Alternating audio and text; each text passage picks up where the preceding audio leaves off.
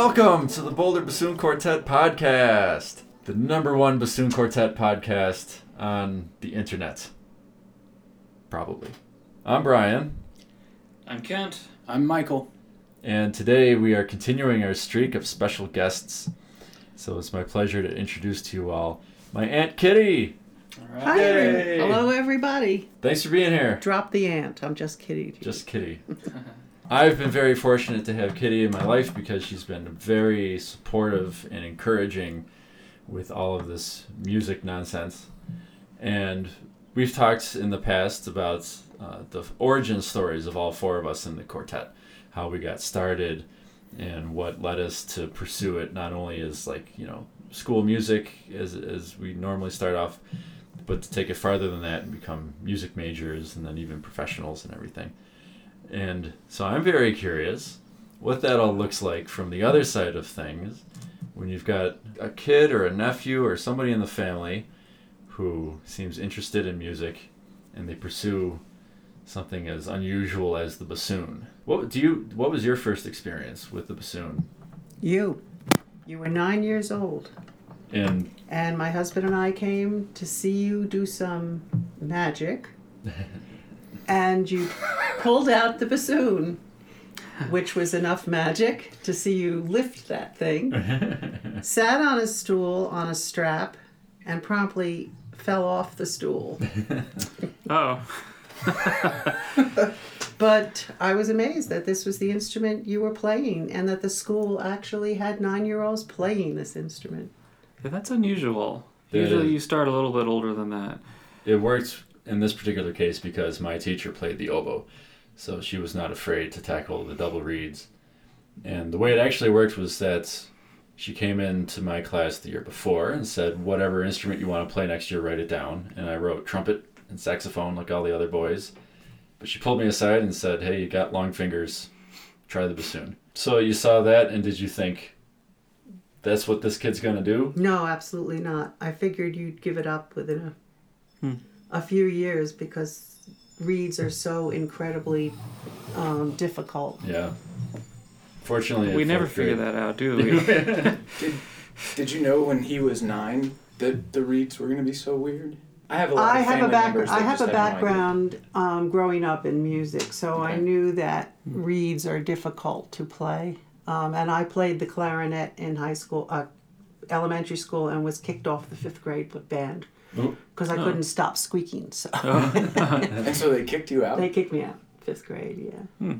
But Brian, he he kept at it, and uh, it was an awesome thing to watch the development. Just just to see him persevere, and I have to say that his mother. Um, I don't know a mother who would do what she did to ensure that he got a full feel for the instrument and how it sounded in a group and how who plays these instruments. She would find other bassoonists and oboists to, for him to meet and talk to. And uh, I have to give her an incredible amount of credit for keeping him interested.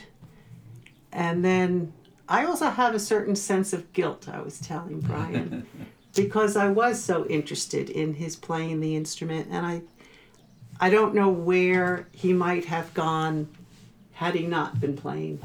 Maybe he would have been a lawyer, a doctor, but he wouldn't have been having as much fun, that's for sure. Yep, that's true. It wouldn't be a rock star. Bassoon Quartet rock star. Right, guys? oh yeah. Sheesh.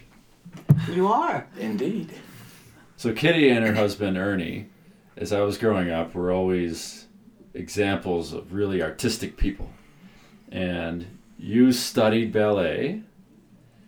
I did. Ernie was a painter and an He was architect an architect and and, a an writer. artist. Wow.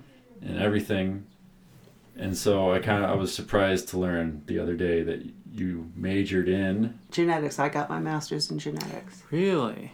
Yeah. Interesting. And it's all because I ripped all the muscles in my ankle and dance was no longer an option. Hmm. So science was the next best thing. Huh. Anyway, but art, music and art has always been important in our lives. And I play instruments, but not like you guys play instruments.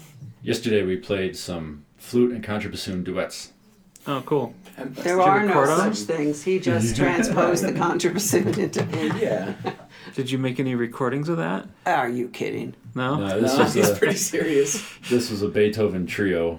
Oh, and, uh, okay. we didn't have a piano, of course, so there was a lot missing. Besides which, I'm at 5,000 feet. I'm learning yeah. to breathe. Oh, sure. Right. Oh, yeah.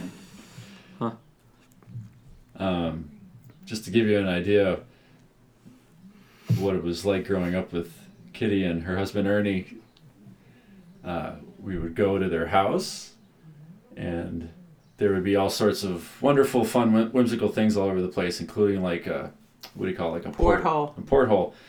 And it would have like a mirror on it or something, and you could actually open it up, and inside of it would be a watercolor painting of this bizarre looking, kind of grumpy looking fish, Fish. staring at you and like they would come visit our house and uncle ernie took some measurements of something and implied that he was going to do something and then one day he sent us this watercolor of a gorilla looking really kind of grumpy and everything and the idea was that in one of our restroom uh, bathrooms in the house there's a laundry chute and if you're sitting on the toilet you open up the door of the laundry chute and it's just a normal laundry chute. But he would put this little painting of the gorilla in there, so you'd open up the if you're feeling nosy and you open up the laundry chute, you've got this Grumpy gorilla. yeah, this grumpy gorilla. And he also put like he made these little fingers that you would put on the little like the window of the chute, so it looked like he's actually coming out at you. He would do some crazy things. The first time we visited, um, it was over Halloween, and Brian was very much interested in costumes, a lot of different costumes. And Ernie, being Ernie, didn't care what anybody on the plane thought.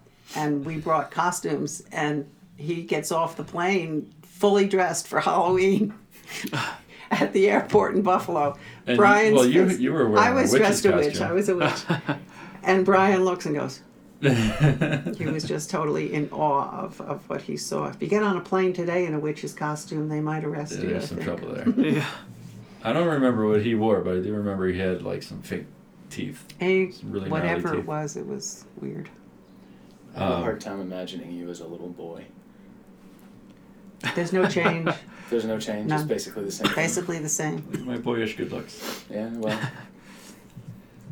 Okay, so you you did a lot of ballet, and the original idea was that she was going to visit in February and see Cowdy and me play at Colorado Ballet, but the weather was very bad here, and it was also very bad in North We had an Carolina, iced one that was. Mm, Oh.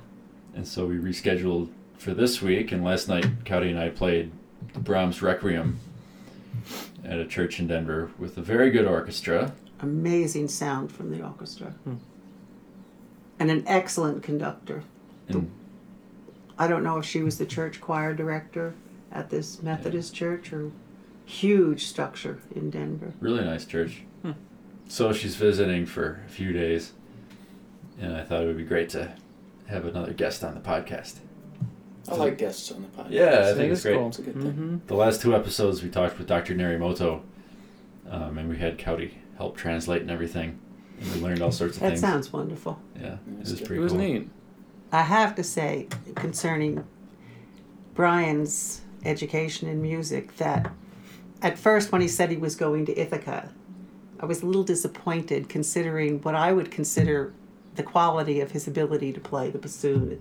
I thought he should be going to Manhattan or, you know, not Juilliard, it wasn't his temperament, but Mm. something similar to that. But I thought, no, stay out of it. Sit on your, sit on it. Don't say a word. Ithaca was recently ranked, I think, the number three school in the country for music education. Wow. Yeah, Wonderful. Wait, did you go in expecting to perform or educate? I went in with the intention of being a teacher. My step grandson went to NYU majoring in a double major, music and business. And the business part actually takes you to the NYU Business School, the name of which eludes me at the time. And he is now a director with Sirius Satellite Radio. So he's combined the two Wow. quite nicely. It's not a bad idea as a music major to have a another skill or another major, I think, sometimes these days. Especially if your aim is performance. Yeah. Because as it is, there are colleges are pumping out many, many, many, many, many really good students, and there are very few jobs opening with orchestras and other performance ideas. Uh, so they all wind up finding something else to do with their lives, and uh, things are out of balance. Mm-hmm. So having something else to do in the you know either in the field of music or maybe something entirely different is something that more and more teachers are encouraging kids to, to think about. I also think what's happening, that I see happening in music now, such as your bassoon, Bol- you know, the Boulder Quartet, is that the musicians that are coming out are finding ways to get together and create music events and create, instead of large symphonies, Right. you have small groups that play regionally and encourage other musicians. And I think that this is a good thing that's happening too. Yeah, we've been finding more and more really high quality musicians and groups playing in unexpected places. I would like to think with what's happening, money for large orchestras, and especially ballet orchestras, which don't have the money for their ballet company, much less an orchestra or a union member orchestra, that groups like yours and trios and things would have more of an opportunity to play for ballet companies that need music and different choreographies as opposed to just the old chestnuts all the time. You know, get a new choreographer to do a new work for the Boulder Bassoon Quartet. quartet. Why not? Yeah, why not? Sounds good to me. Sign me up. We were actually talking at one point, like, what, after we're all done with making our album and playing it as much as we can throughout Colorado and taking it to Tokyo in August, uh, what should our next big project be? And I was thinking something about ballet, but I didn't say anything. And I just said it to the other guys. And Mike said, Oh, I think we should do something with dance. I think it, the first thing that I was thinking was the Ballet Nouveau Colorado. There's a like a folk rock group out of uh, the Boulder, Denver area called Paper Bird that had just done a um, a collaboration with Ballet Nouveau Colorado, and I was like, oh, that sounds awesome. yeah, It sounded like a good project and one that uh, has a lot of value in the community. And I was at the North Carolina Ballet a couple of weeks ago to a new program they've started called Great Composers Not Writing for Dance. It's music that they've composed but not for dance. And I came back and I put on your CD and I'm sitting there and I think, you know, this is this is the way it should go. You know, get the young young new performers out there and introduce them to the choreographers who need new material. Mm. And I thought, okay, you're gonna you're gonna push this. You're gonna go forward. So, hopefully, maybe I can push your CD to Ricky Weiss at the North Carolina Ballet Company. that would be Would be cool. That would be something. boss. First touring ballet bassoon quartet. Or we could rename ourselves the Boulder Ballet Bassoon Quartet. The Boulder. No, B3Q. B cubed. Too much.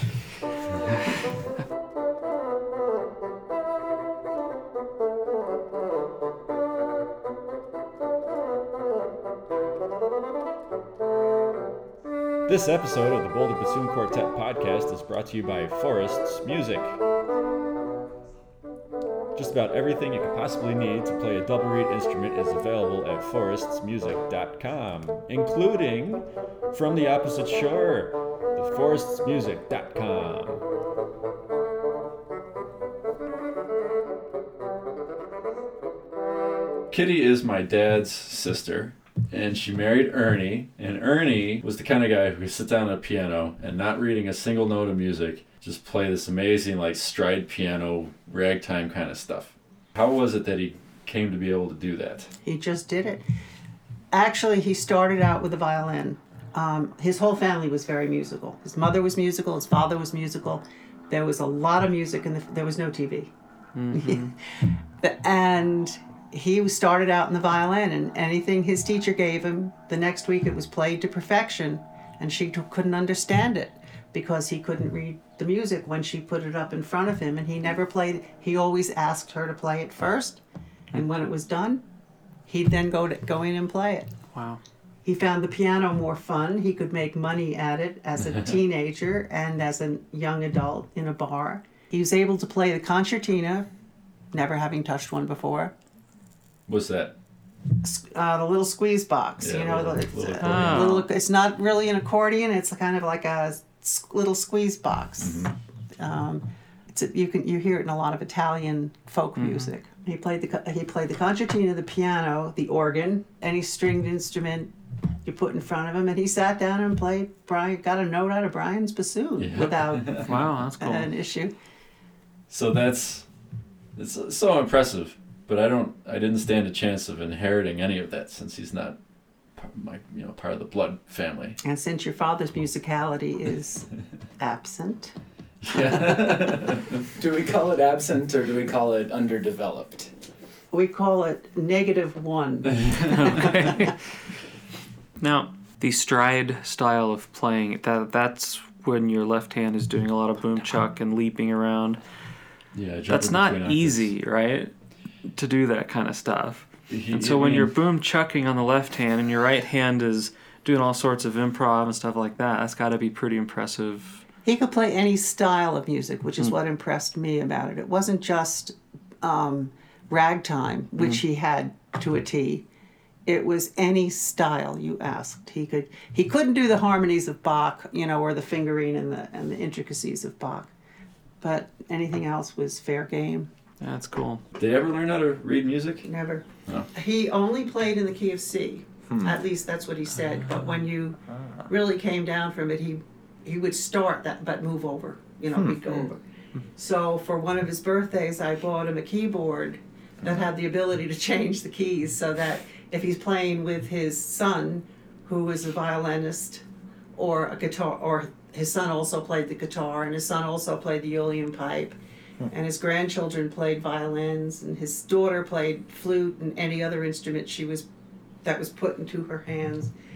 With this new keyboard, he could, which is now not new, but at the time it was, he could play in any key with them.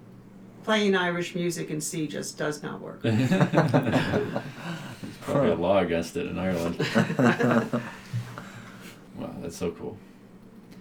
Um, I could happily spend this entire time just talking about family stories, but that's not really the points of our podcast. No? We never really established the point of our podcast, but I bet you that's not Could be the point. It's not Brian Jack family story time.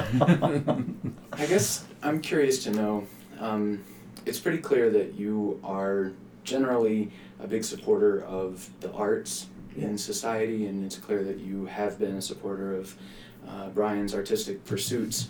I'm curious to know if there were ever any moments uh, during Brian's development and his uh, decisions to get further and further involved in music. Did you ever have to encourage other members of your family to go along with his pursuits, or No. has everyone been as supportive? No, his mother, in particular, um, has been ultimate support. My brother, to my amazement, I don't mean that badly, my dear brother. Um, my brother, to my amazement, has also been very much supportive of Brian in his music. And my brother's a pragmatist and very much not of the artistic mentality, you know. So for him to be so supportive of a career which has such question, I think is a is pretty awesome. So I remember one, I don't want to say a turning point, but something that I think helped him a lot was when we did a tour of Ithaca and the dean or whoever said 100% of the students, music education students who graduate from Ithaca and look for a job, get a job. And I think dad was like, oh, okay, there's there's, There's a hope. future. There's hope. Right. I think every parent wonders when their child takes an artistic direction, whether it be music or dance, God forbid it be painting, hmm um, or even writing. You know, what is going. This country is not a great supporter of arts as a career. So I, I think every parent worries. But I think what you guys are doing in our, I think it's wonderful. Don't stop. Can't stop. we're, we're all addicted. That's right. It's an addiction. A little bit. When I was a dancer, it's true, and you can ask any dancer who has achieved anything. It is a passion. Mm-hmm. And I know this young boy, I've been telling Brian about this young boy who's now 17. He started when he was nine, like any child, playing the cello. His parents were not musical, but they supported everything he did. He's now 17. He's been asked to play as a junior member, a learning member of the Corona String Quartet. Wow. Um, he takes his he takes himself from Long Island, the South Shore of Long Island, twice a week into Manhattan for a lesson and a rehearsal. His mom does nothing because she said he knows to do it all. I don't have to do it. He knows to do it all. And you know, to be that kind of parent and sit back and say, "This is my child's passion. I'm going to let him do what he wants." It takes courage. We should start a junior bassoon quartet thing. There you go. BJBQ. Just with the initials. That's another name for the list, Brian. BJ. Boulder Junior Bassoon Quartet.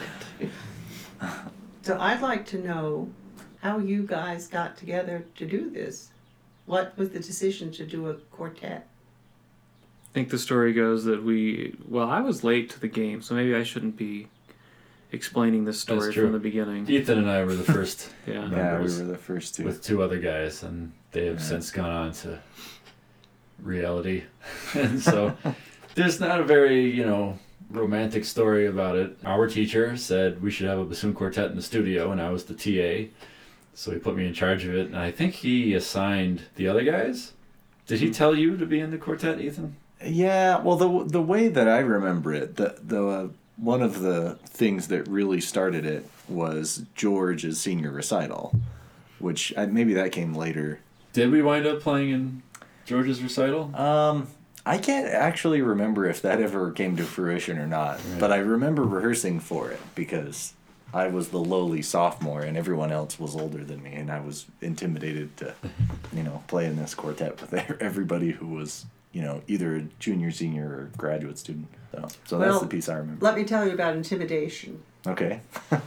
You were the youngest and you were intimidated. I started playing the flute and had my first recital ever last year. I had no spit in my mouth, by the way, and couldn't play the flute. I know that feeling. Um, and I was playing with other nine year olds. there you go. And it's very tough to get up in front of a group of people where all the children are so amazingly wonderful. Mm-hmm. And grandma over here is up there playing in front of them hmm. and looking for their approval. It was really mm-hmm. terrifying. Truly. Abs- I mean, I really what looked for a shot of vodka before. just- so, but Are, are you glad that you did that? I am very glad that I did that because I all my life have avoided rec- playing in front of anybody. Hmm. I played the piano. I've been playing the piano most of my life, and I don't play well. I play for me, and part of it's because I haven't been pushed and didn't push myself, hmm. and I've avoided re- all recitals. And then when I started taking the flute, I decided nobody was going to hear me. I was just going to play it for me. But I love that instrument so much. I said, I've got to get over this fear and play with people. So, um, you talk about intimidation. Yeah. That was intimidating. you know, almost X number of years old, and you give your first recital. Oh, please. So that actually brings up a, a great topic, which is performance anxiety and ways to deal with it. So why don't we wrap up this episode, and then we can talk about Favorite Wait. performance anxious moments? no ways to deal with it, ways to try Oh, to, okay. to handle that. right. All right, this will conclude this episode of the Boulder Bassoon Quartet podcast. Um, we always end these things with a little bit of music, so why don't you pick something from our CD available for sale on iTunes and at forrestmusic.com um, from the opposite shore. I find it impossible to pick something from that CD since I listen to the whole thing in its entirety All every right. time it goes on. We will play the entire album right now. 45 minutes of music. How about a little bit of the New York number? New Ah, York number. There you go. Sound of New York. Um, we've got five movements to choose from Rushing Through the Sudden Rain, Ambulance Sirens and Car Horns, Subway Announcements, On the Streets, and From the Opposite Shore, Chorale.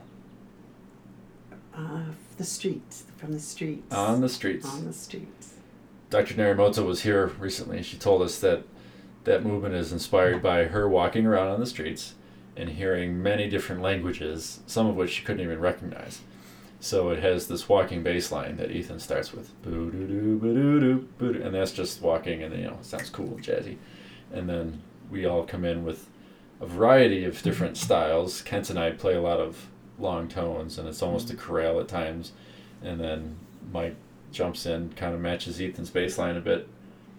And then we have some really interesting intervals that sound almost alien and everything. So it's a pretty cool piece. That sounds like New York, almost alien. Yep.